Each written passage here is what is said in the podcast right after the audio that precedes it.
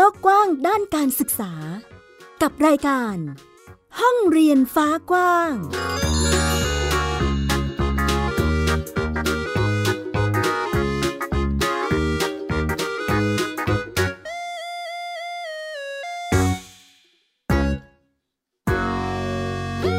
สวัสดีค่ะ คุณผู้ฟังต้อนรับคุณผู้ฟังทุกท่านเข้าสู่รายการห้องเรียนฟ้ากว้าง กลับมาพบกับดิฉันไอยดาสนศรีเช่นเคยนะคะ วันนี้นำเอาเรื่องราวข่าวสารด้านการศึกษามาให้ได้ติดตามกันในหลากหลายประเด็นเช่นเคย ติดตามกันได้ผ่านเว็บไซต์ www.thaipbspodcast.com รวมไปถึงแอปพลิเคชัน Thai PBS Podcast ด้วยนะคะ วันนี้ห้องเรียนฟ้ากว้างมีหลายประเด็นเลยอย่างเช่น ประเด็นเรื่องของการสร้างพื้นที่การเรียนรู้ที่จังหวัดระนองไทย PBS ลงพื้นที่ไปจัดกิจกรรมให้กับน้องๆ ได้มีสื่อการเรียนรู้ที่น่าสนใจมากเลยทีเดียวค่ะ และนอกจากนี้ค่ะยังมีเรื่องราวของการรับน้องได้ยินมาว่า มหาวิทยาลัยแม่โจ้ ได้มีการพิจารณาเรื่องการยกเลิกการรับน้อง จะเป็นอย่างไรไปติดตามรายละเอียดกันค่ะ ไทย PBS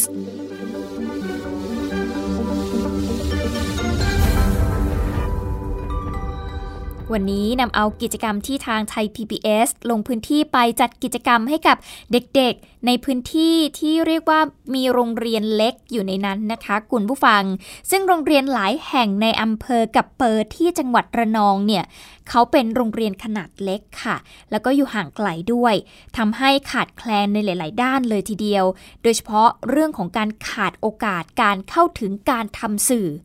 ไทย PBS เองก็ เป็นสื่อนะคะ ซึ่งก็ถือว่าเป็นสื่อหลักของไทยเราเลย ก็เลยลงไปจัดกิจกรรมเปิดพื้นที่การเรียนรู้ เพื่อสร้างแรงบันดาลใจให้กับตัวของนักเรียนจากโรงเรียน 7 แห่งด้วยกันเนื่องจากว่าโรงเรียนขนาดเล็กเนี่ยก็จะมีนักเรียนไม่เยอะมากนะคะ มีประมาณอยู่ 32 คนทำให้โรงเรียนประชาอุทิศที่อำเภอกระเปอจังหวัดระนองเนี่ย อาจจะถูกพิจารณาให้ยุบโรงเรียน แต่ว่าผู้ปกครองส่วนใหญ่นะคะเป็นผู้มีไรายได้น้อยค่ะ แล้วก็นักเรียนบางส่วนเนี่ยเป็นชาวเมียนมาที่พ่อแม่มาทำงานในไทยของเราทำให้ผู้ปกครองเนี่ยเรียกร้องให้มีการเปิดสอนต่อไปไม่อยากจะให้ยุบไปนะคะ แม้ว่าโรงเรียนนี้จะมีคุณครูเพียงแค่สองคนเท่านั้น ผู้อำนวยการโรงเรียนประชาอุทิศเองก็บอกว่า เป็นโรงเรียนขนาดเล็กทำให้โรงเรียนเนี่ยได้รับการจัดสรรงบประมาณไม่มากนักนะคะ จึงขาดแคลนเกือบจะทุกด้านเลย โดยเฉพาะสื่อค่ะ แล้วก็อุปกรณ์การเรียนด้วยอย่างเช่น คอมพิวเตอร์ที่ฝ่ายเทคโนโลยีสารสนเทศ ศูนย์ข่าวภาคใต้ ฝ่ายสื่อสารองค์กร ฝ่ายเครือข่ายและชุมชนสัมพันธ์ไทย PBS ก็นำเอาไปมอบให้กับทางคุณครูแล้วก็เด็กๆ ที่โรงเรียนนี้ เด็กเรียกได้ว่าเด็กๆเนี่ยดีใจมากๆเลยละค่ะคุณผู้ฟังเดี๋ยวเราลองไปฟังเสียงของผู้อำนวยการโรงเรียน คุณกุมเรศ วัชโรศินค่ะ ทรัพยากรที่เขาเอามาช่วยในการจัดการศึกษานี่คือไม่มีเลย ก็คือครูเขาคิดตามจำนวนตามเลททีนี้ปัญหาที่เกิดขึ้นก็คือว่าเด็กเหล่านี้ขาดโอกาสไป คือการจัดการเรียนรู้นึกดูว่า ตอนนี้เรามีครูสองคนนะครับพอสองคนต้องจัด จัดการเรียนตั้งแต่ปอนุบาลถึงป .6 กิจกรรมในครั้งนี้นะคะ ตัวแทนนักเรียนจาก 7 โรงเรียนในอำเภอกระเปอร์ก็ได้ร่วมชมหนังสั้นนะคะ เรื่อง ฉันฝันเป็นฝันของเธอ ซึ่งเป็นเรื่องราวการตามติดชีวิตเด็กทำหนังสั้น ของงานประกวดศิลปะหัตถกรรมแห่งชาติจากนาย พัฒนจิระวงผู้กำกับหนังสั้นนั่นเอง ก่อนที่จะมีการพูดคุยแล้วก็ได้มีการอบรมเทคนิคการทำหนังสั้น หรือว่าทำคลิปสั้นๆ จากพี่ๆ ทีมศูนย์ข่าวภาคใต้นะคะลงไปอบรมให้กับเด็กๆ ซึ่งเด็กบางคนเนี่ยเขาบอกว่า ฝันอยากจะเป็นนักเขียนค่ะ เจ้าหน้าที่ตัดต่อบ้าง หรือว่าอยากจะทำสื่อในอนาคตบ้าง ซึ่งความรู้ที่ได้รับเนี่ยนะคะ ก็ถือว่าเป็นประโยชน์มาก ๆ นั่นเอง การจัดกิจกรรมพื้นที่การเรียนรู้หรือว่า learning space ของไทย PBS ที่ไปจัดที่ระนองในครั้งนี้เนี่ยก็มีการจัดกิจกรรมร่วมกับโรงเรียน 9 แห่ง ทั้งในอำเภอกระเปอร์อำเภอเมืองระนอง แล้วก็บนเกาะพยามด้วยนะคะ และนอกจากนี้ก็ยังจะมีการไปจัดกิจกรรมที่โรงเรียนพิชัยรัตนาคารที่อำเภอเมืองระนองด้วย ก็เป็นอีกหนึ่งกิจกรรมที่ทางไทย PBS ส่งเสริมการเรียนรู้ให้กับน้องๆ เด็กๆ นักเรียนที่อาจจะขาดโอกาสในการเข้าถึงการเรียนรู้อย่างพื้นที่ในจังหวัดระนองเองนะคะไทย PBS ก็จัดพื้นที่การเรียนรู้เลยเป็น learning space ให้น้องๆ เนี่ยได้เรียนรู้เรื่องการทำสื่อ ก็ถือเป็นการสร้างแรงบันดาลใจให้กับเด็กๆ เผื่อว่าในอนาคตเขาโตขึ้นมาเขาอาจจะอยากเป็นนักข่าวเป็นผู้ประกาศหรือว่าเป็นช่างเทคนิคตัดต่อต่างๆ ที่มีส่วนในการขับเคลื่อนการทำงานในองค์กรสื่อต่อไปในอนาคตนั่นเองค่ะ เรื่องแรกผ่านไปค่ะคุณผู้ฟังมาตามกันอีกหนึ่งเรื่อง ไปกันที่มหาวิทยาลัยแม่โจ้นะคะ กรณีที่องค์การนักศึกษามหาวิทยาลัยแม่โจ้จังหวัดเชียงใหม่ ได้มีการออกถแถลงการ คัดค้านกิจกรรมนักศึกษาที่ละเมิดสิทธิมนุษยชน ซึ่งหนึ่งในกิจกรรมที่น่าจะเข้าข่ายเนี่ยก็คือ กิจกรรมรับน้องที่มีการใช้ความรุนแรงนั่นเอง ก่อนหน้านี้เราอาจจะได้เห็นข่าวที่มีให้เห็นอยู่บ้างนะคะ เรื่องของเทศกาลรับน้องก่อนที่ตอนช่วงเปิดภาคเรียนใหม่ ๆ แบบนี้เนี่ยมีหลายกิจกรรมเลยที่ทำให้เกิดอันตรายต่อร่างกายแล้วก็จิตใจของนักศึกษาใหม่นะคะดังนั้น มหาวิทยาลัยแม่โจ้จึงได้มีการพิจารณาเรื่องนี้ขึ้นมา ซึ่งเรื่องนี้นะคะรองอธิการบดีมหาวิทยาลัยแม่โจ้เองก็ยืนยันว่าสถาบันจัดกิจกรรมเชิงสร้างสรรค์มาโดยตลอดค่ะ ส่วนเรื่องการยกเลิกกิจกรรมรับน้อง อันนี้จะต้องพิจารณาร่วมกันของมหาวิทยาลัย สมาคมสิทธิ์เก่า แล้วก็องค์การนักศึกษา กระแสเรียกร้องประชาธิปไตยในสังคมไทย โดยกลุ่มเยาวชนคนรุ่นใหม่ ซึ่งส่วนหนึ่งตั้งคำถามถึงกิจกรรมที่ละเมิดสิทธิมนุษยชน ในสถาบันการศึกษาทำให้องค์การนักศึกษามหาวิทยาลัยแม่โจ้โดยสภานักศึกษาแล้วก็สโมสรทุกคณะได้ร่วมกันออกแถลงการในครั้งนี้ เรื่องจุดยืนขององค์กรนักศึกษามหาวิทยาลัยแม่โจ้ต่อประเด็นกิจกรรมทุกกิจกรรมที่ละเมิดสิทธิมนุษยชนของนักศึกษา เนื้อหาระบุถึงเสรีภาพส่วนบุคคลที่ต้องไม่มีผู้ใดมาละเมิดตามหลักรัฐธรรมนูญนะคะองค์กรนักศึกษาจึงไม่เห็นด้วย แล้วก็ขอคัดค้านกิจกรรมนักศึกษาทุกกิจกรรมที่ ซ่อนเร้น หรือว่าแอบแฝงการละเมิดสิทธิมนุษยชน ซึ่งเป็นแหล่งบ่มเพาะสู่อำนาจนิยมเผด็จการ ซึ่งขัดต่อหลักประชาธิปไตยนั่นเองค่ะ รองอธิการบดีมหาวิทยาลัยแม่โจ้ยังบอกอีกนะคะว่าที่ผ่านมาก็ได้มีการขอความร่วมมือไปยังองค์กร แล้วก็สภานักศึกษา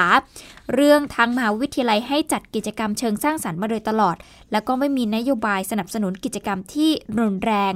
ส่วนเรื่องการยกเลิกกิจกรรมรับน้องหรือว่าพัฒนานักศึกษาใหม่นั้น จะต้องได้รับการยอมรับจากการพิจารณาร่วมกันภายใต้ภาคี ร่วมจาก ฝ่ายบริหารของมหาวิทยาลัย สมาคมสิทธิ์เก่าแล้วก็องค์การนักศึกษา ไปฟังเสียงของผู้ช่วยศาสตราจารย์บัญญัติมนเทียนอาจนะคะรองอธิการบดีมหาวิทยาลัยแม่โจ้พูดถึงประเด็นนี้ค่ะแต่ว่าถ้าเป็นลักษณะของนโยบายของผู้บริหารเนี่ยเราไม่สนับสนุนความรุนแรงนะครับ เพราะฉะนั้นกิจกรรมทุกกิจกรรมที่จัดในการรับน้องหรือว่าพัฒนานักศึกษาใหม่ของมหาลัยแม่โจ้เนี่ยจะเป็นกิจกรรมที่ได้รับการยอมรับจากการพิจารณาร่วมกันที่เขาเรียกว่าเป็นไตรภาคี นะครับคือ 1 คือในส่วนฝ่ายบริหารมหาลัย2ฝ่ายองค์การเขาเรียกอะไรสโมสรสมาคมสิทธิ์เก่ามหาวิทยาลัยเมโจ้แล้วก็ 3 องค์การนักศึกษานักศึกษาปัจจุบันนะซึ่งจะต้องมาทำความตกลงในลักษณะกิจกรรมที่เป็นกิจกรรมสร้างสรรค์ ที่อยู่ภายใต้การดูแลของของไตรภาคีดังกล่าว ผู้บริหารมหาวิทยาลัยยังบอกอีกนะคะว่าที่ผ่านมาเนี่ยมีกิจกรรมรับน้องที่ปรากฏเป็นข่าวผ่านสื่อมวลชน ซึ่งข้อมูลก็มีทั้งตรงแล้วก็ไม่ตรงกับข้อเท็จจริง ส่วนที่เข้าข่ายมีลักษณะของความรุนแรง ก็เป็นส่วนน้อยค่ะ แล้วก็เป็นกิจกรรมที่ทำกันเอง ซึ่งทางมหาวิทยาลัยพยายามที่จะแก้ไขแล้วก็ปรับเปลี่ยนให้เป็นกิจกรรมเชิงสร้างสรรค์ เชื่อว่าทุกวันนี้ หลาย ๆ มหาวิทยาลัยน่าจะเริ่มมีการใช้วิธีการ หรือว่ารูปแบบการรับน้องที่สร้างสารรค์มากยิ่งขึ้นนะคะ เรื่องของการไปละเมิดสิทธิส่วนบุคคล การใช้ความรุนแรง ในการทำกิจกรรมรับน้องเนี่ยก็ถือเป็นเรื่องที่ต้องมาคิดกันนะคะว่าเราจะเป็นไปในรูปแบบไหนที่ไม่เป็นอันตราย ทั้งร่างกายและจิตใจของน้องๆ หรือว่านักศึกษาใหม่นั่นเองนะคะ เอาละพอพูดถึงเรื่องของความรุนแรงที่เกิดขึ้นใน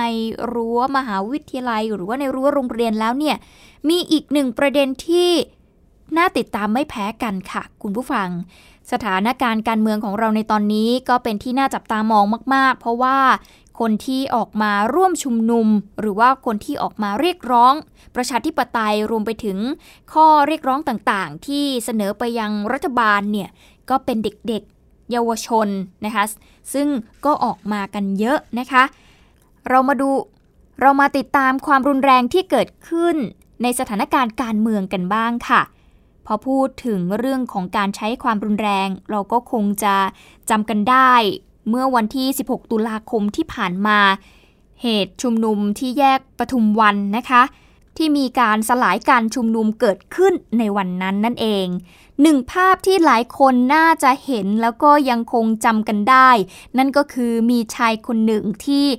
ยื่นโบสีขาวให้กับทางตำรวจ และหลังจากนั้นเขาก็ถูกจับกลุ่มไป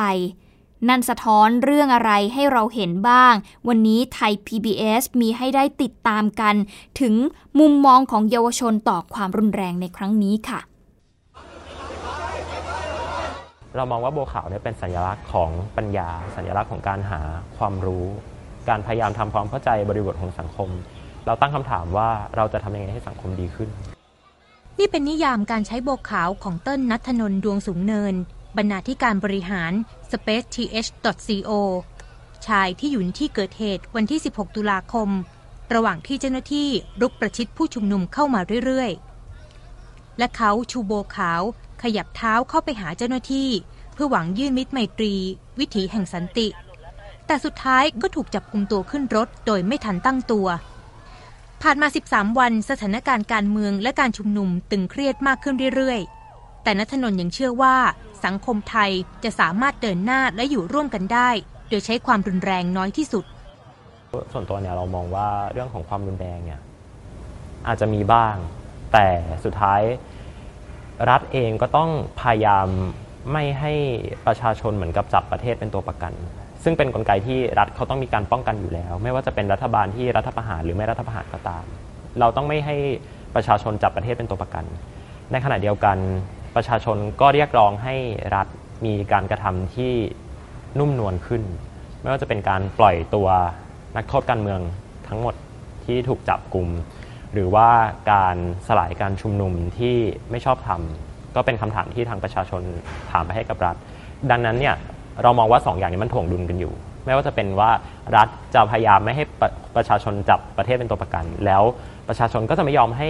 รัฐเข้ามาคุกคามประชาชน 2 อย่างนี้มันจะ balance กันไปเรื่อยๆนัทนนเห็นว่าจากนี้ภาพของสยามสแควร์หรือแยกปทุมวันที่เป็นแหล่งรวมตัวของคนรุ่นใหม่จะเปลี่ยนไป โดยภาพการใช้ความรุนแรงวันที่ 16 ตุลาจะฝังแน่นอยู่ในความทรงจำ เขาหวังว่าการออกมาสื่อสารและเคลื่อนไหวจุดยืนทางการเมืองของคนรุ่นใหม่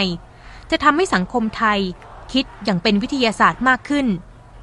นั่นคือการมองความเป็นไปของเหตุการณ์ และรู้จักตั้งคำถาม เพื่อนำมาสู่การหาจุดร่วมอยู่ร่วมกันบนความต่าง มากกว่ามุ่งเอาชนะอย่างที่ผ่านมา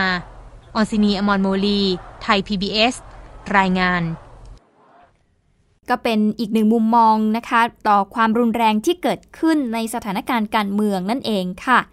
เดี๋ยวเราพักกันสักครู่ค่ะ คุณผู้ฟังช่วงหน้าเรากลับมาติดตามการเรียนรู้ในแบบวิถีเกษตร หรือวิถีชีวิตทั่วไป ให้ได้รู้กันนะคะว่าเขามีกระบวนการเรียนรู้อะไรกันบ้าง ไปติดตามกันช่วงหน้าค่ะ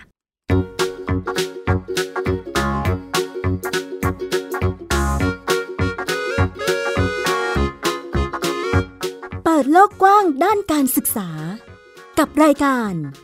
ห้องเรียนฟ้ากว้าง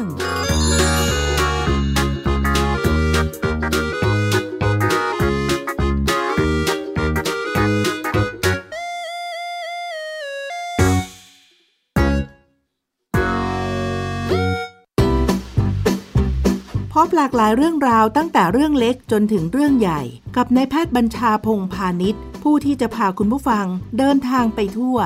ผมเองด้วยประสบการณ์ส่วนตัวเนี่ยผมชอบที่จะเดินทาง เก็บเกี่ยวเพื่อเอามาใช้ในชีวิต ท่องเที่ยวโลกภายนอกพื่อเรียนรู้โลกด้านในของชีวิต ขณะเดียวกันเที่ยวมันก็ต้องมัน สนุกไปด้วย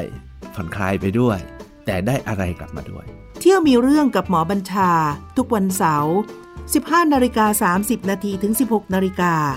และฟังอีกครั้งวันอาทิตย์ 18นาฬิกา30นาทีถึง 19นาฬิกาทางเว็บไซต์ thaipbspodcast.com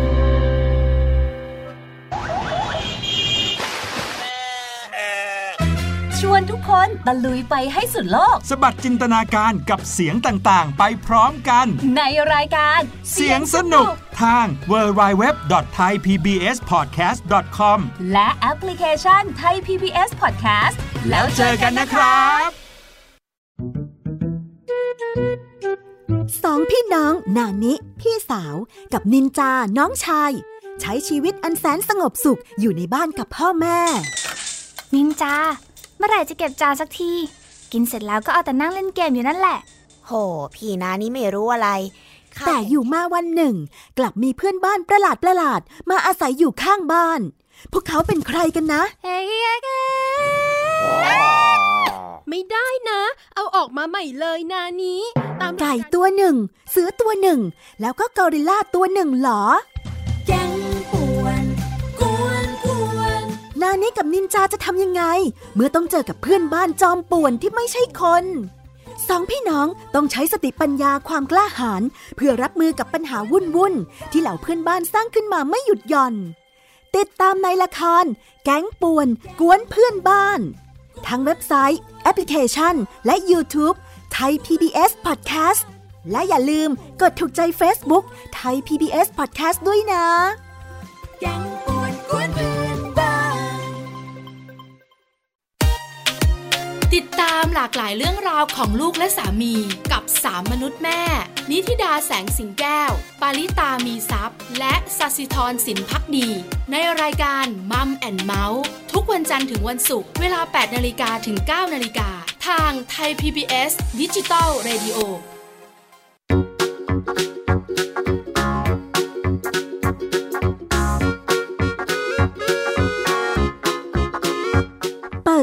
างด้านการศึกษา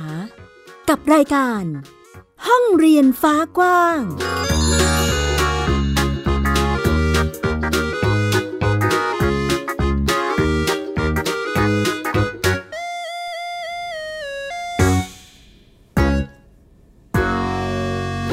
กลับเข้าสู่ช่วงที่ 2 ค่ะ ช่วงที่ 2 นี้พาไปเรียนรู้วิถีเกษตรกรรุ่นใหม่ที่บ้านหนองหินกันค่ะ คุณผู้ฟัง รายงานกันเข้ามาผ่านนักข่าวพลเมืองหยิบเอามาเล่า แล้วก็ให้คุณผู้ฟังได้ติดตามร่วมกันนะคะ เขาจะพาไปดูวิถีเกษตรกรรุ่นใหม่ ที่บ้านหนองหินที่อำเภอเมืองมหาสารคามค่ะ ที่นี่เขามีส่วนร่วมในการเรียนรู้เพื่อส่งเสริมกิจกรรมท่องเที่ยววิถีชุมชน เราไปติดตามกับนักข่าวพลเมืองสาขานิเทศศาสตร์ มหาวิทยาลัยมหาสารคามค่ะ พัฒนีอุรพนม คนรุ่นใหม่ชาวบ้านหนองหินตำบลโคกก่ออำเภอเมือง จังหวัดมหาสารคามเป็นอีกหนึ่งกลไกที่ร่วมสร้างสรรค์วิถีชุมชนบ้านเกิด ให้เป็นแหล่งท่องเที่ยวชุมชน ด้วยวิถีอีสานบ้านเฮาหลังจากตัดสินใจกลับบ้าน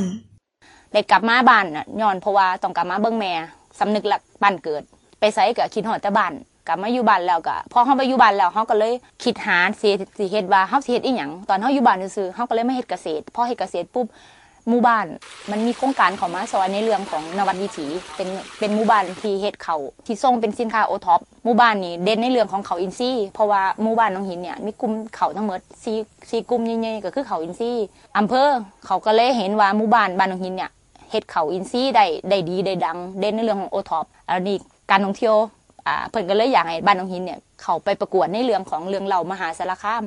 กิจกรรมการเรียนรู้และสัมผัสวิถีชุมชนต้นแบบ โดยใช้พื้นที่ในหมู่บ้าน ที่มีทั้งกลุ่มปลูกข้าวปลอดสารพิษ กลุ่มทอผ้า กลุ่มจักสารที่เป็นอาชีพของคนในชุมชน นั้นทำให้ต้นทุนที่มี สามารถต่อยอดและเพิ่มมูลค่าได้ในเมื่อไทยบ้านเฮ็ดแล้วเขาก็ต้องบืนลองเบิ่งว่าในเมื่อเขาเฮ็ดก่อนเขาเฮ็ดได้เขาต้องเฮ็ดได้บืนมาจนหอดทุกมือนี่ได้ทั้งสุขภาพได้ทั้ง มูลค่าของคำว่าอินซี่ได้มิตรภาพได้มิตรภาพหลายทาง แล้วก็เป็นหมู่บ้านที่ถูกคัดเลือกระดับจังหวัดระดับภาคระดับประเทศ เป็นหมู่บ้านที่ทำอินทรีย์เยอะที่สุด ความภาคความใจก็คือพี่น้องได้มีสุขภาพหลักๆ แล้วก็เป็นหมู่บ้านที่ดังที่สุดในเขตจังหวัดมหาสารคามแล้วก็สามารถสู้ตลาดโลกได้บ่อาย แบบบ่อายเรามีเอกสารมีใบประกาศการันตีได้เลยว่า นี่คือหมู่บ้านอินทรีย์กิน การคืนสู่บ้านเกิดของคนรุ่นใหม่ในชุมชนท้องถิ่น นอกจากเป็นการแก้โจทย์ส่วนตัวที่ต้องดูแลครอบครัวแล้ว ยังเป็นอีกแรงสำคัญที่ได้สร้างความสามัคคี สร้างงาน สร้างรายได้ ด้วยต้นทุนที่มีร่วมกับคนในชุมชนอีกด้วย อังคณาพุนคอนบุรีนักข่าวพลเมือง ภาควิชานิเทศศาสตร์ มหาวิทยาลัยมหาสารคาม รายงาน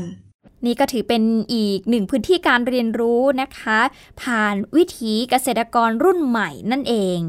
มาต่อกันอีกหนึ่งเรื่องค่ะ เราจะไปกันที่ศูนย์การเรียนรู้บนฐานวิถีชีวิตกันค่ะรายงานผ่านนักข่าวพลเมืองเข้ามาเช่นเดียวกัน แต่ว่าปักหมุดเข้ามาผ่านแอปพลิเคชัน c ีไซนะคะ ใครที่อยากจะแบ่งปันเรื่องราวของตัวเอง นะคะ แล้วก็ถูกนำเสนอผ่านหน้าจอของไทย PBS ช่องหมายเลข 3 รวมไปถึงวิทยุไทย PBS หรือไทย PBS Podcast ก็ส่งเรื่องราวกันเข้ามาได้ เพียงแค่ดาวน์โหลดแอปพลิเคชัน C Size Report นะคะ แบ่งปันกันเข้ามาไม่ว่าจะเป็นรูปภาพ วิดีโอ พร้อมกับแคปชั่นของคุณนะคะ แค่นี้ก็ร่วมเป็นส่วนหนึ่งในการสื่อสารกับเราได้แล้ว เรื่องนี้ค่ะ คุณปรกค่ะ นักข่าวพลเมืองมอนเขาปักหมุดมาจากศูนย์การเรียนรู้มอนแสงเทียน วัดเทพ นารารัตที่ตำบลนาดีอำเภอเมืองจังหวัดสมุทรสาคร คุณปรกบอกว่าที่นี่เนี่ยเขามีการเชื่อมโยงการเรียนการสอนให้เข้ากับวิถีชีวิตของคนมอญค่ะ โดยใช้เรื่องพระพุทธศาสนา การนั่งสมาธิเอามาใช้ก่อนเข้าสู่บทเรียน แล้วก็มีแปลงเกษตรที่ปลูกผักครัวเรือน ซึ่งส่วนใหญ่เนี่ยจะเป็นพืชท้องถิ่นที่ใช้ประกอบอาหารมอญนะคะ มีแปลงให้นักเรียนเนี่ยได้ปลูก แล้วก็เก็บมาปรุงอาหาร ช่วยลดภาระค่าอาหารของโรงเรียนอีกด้วย แล้วก็ทำให้เด็กๆ ชาวมอญเนี่ยรู้จักกับพืชผักพื้นถิ่นของพวกเขา เราไปติดตามเรื่องนี้กันนะคะว่าเขาเรียนรู้อะไรกันบ้าง ไปฟังคุณปรกแล้วก็คุณครู แล้วก็น้องๆนนักเรียนจากศูนย์การเรียนรู้มอนแสงเทียนค่ะสวัสดีครับ วันนี้ผมปกนักข่าวพลเมืองมอนวันนี้ผมมาอยู่จุดจังหวัดสมุทรสาครศูนย์การเรียนรู้มอนแสนเทียนครับน้องๆที่นี่ส่วนมากจะมีแต่น้องๆมอนที่นี่เขามีประมาณ 200 คนครับ ครับที่นี่สอนอยู่สีภาษาครับ มีภาษาไทย ภาษามอญภาษาพม่า และภาษาอังกฤษครับผมมีนักเรียนจำนวน 200 คนนะครับ ก็เป็นศูนย์การเรียนสำหรับลูกแรงงานที่มาอาศัยอยู่ในสมุทรสาครนะครับ มาทำงานที่นี่ครับผมก็หลักๆก็นักเรียนก็เป็นคนมอญด้วยคนพม่าด้วย แล้วก็คนชาติพันธุ์ต่างๆนะครับ มาศึกษาที่นี่ครับผม โรงเรียนเรามีอยู่ 3 ส่วนนะคะ คือส่วนแรกเนี่ยก็จะเป็นแบบพวกต้นไม้พืชพืชต่างๆค่ะ ส่วนส่วนที่ 2 ก็จะมีผักพวกที่แบบเกี่ยวกับการทำอาหารในครัวอย่างเช่นพวกตะไคร้แล้วก็ต้นมะพร้าว ต้นกล้วยก็มีเต็มไปหมดเลยค่ะ แล้วส่วนส่วนที่ 3 ที่เรากำลังยืนอยู่ตรงนี้ ก็จะมีพวกกระเจี๊ยบ ต้นข้าวโพดแล้วก็ดอกไม้ต่างๆ นานาที่ไว้ใช้ประกอบการทำอาหารค่ะ ตอนนี้ศูนย์การเรียนมอนแสงเทียนวัดเทพนารารัตน์นะคะ เขาก็จัดการเรียนการสอนในระดับชั้นประถมศึกษาเท่านั้นค่ะคุณผู้ฟัง เป้าหมายก็คือหวังให้เด็กๆ ชาวมอนในไทยเนี่ยเข้าใจวิถีชีวิตของชาติพันธุ์ของตัวเอง แล้วก็สามารถต่อยอดหรือว่าเรียนต่อกศนได้ บางคนอาจจะเรียนต่อในระดับที่สูงขึ้นไป ทั้งในเมียนมาแล้วก็ในประเทศไทยนั่นเองนะคะ สองเรื่องราวที่นักข่าวพลเมืองร่วมเป็นส่วนหนึ่งในการสื่อสารกับเราเข้ามา ได้เห็นอีกมุมมองหนึ่งนะคะเป็นห้องเรียนที่หลายคนอาจจะไม่เคยเห็น แล้วก็หลายคนอาจจะนึกไม่ถึงว่า เอ๊ะ แบบนี้ก็เป็นการเรียนรู้ได้เหมือนกันเหรอ ก็นำมาเล่าให้คุณผู้ฟังได้ติดตามกันนะคะ วันนี้หมดเวลาแล้วค่ะ ติดตามกันได้ใหม่สัปดาห์หน้า ดิฉันอัยดาสนศรีลาไปก่อน สวัสดีค่ะ ติดตามรายการได้ที่ www.thaipbspodcast.com แอปพลิเคชัน Thai PBS Podcast หรือฟังผ่านแอปพลิเคชัน Podcast ของ iOS Google Podcast Android Podbean SoundCloud และ Spotify ติดตามความเคลื่อนไหวของรายการและแสดงความคิดเห็น โดยกดถูกใจที่ facebook.com/thaipbspodcast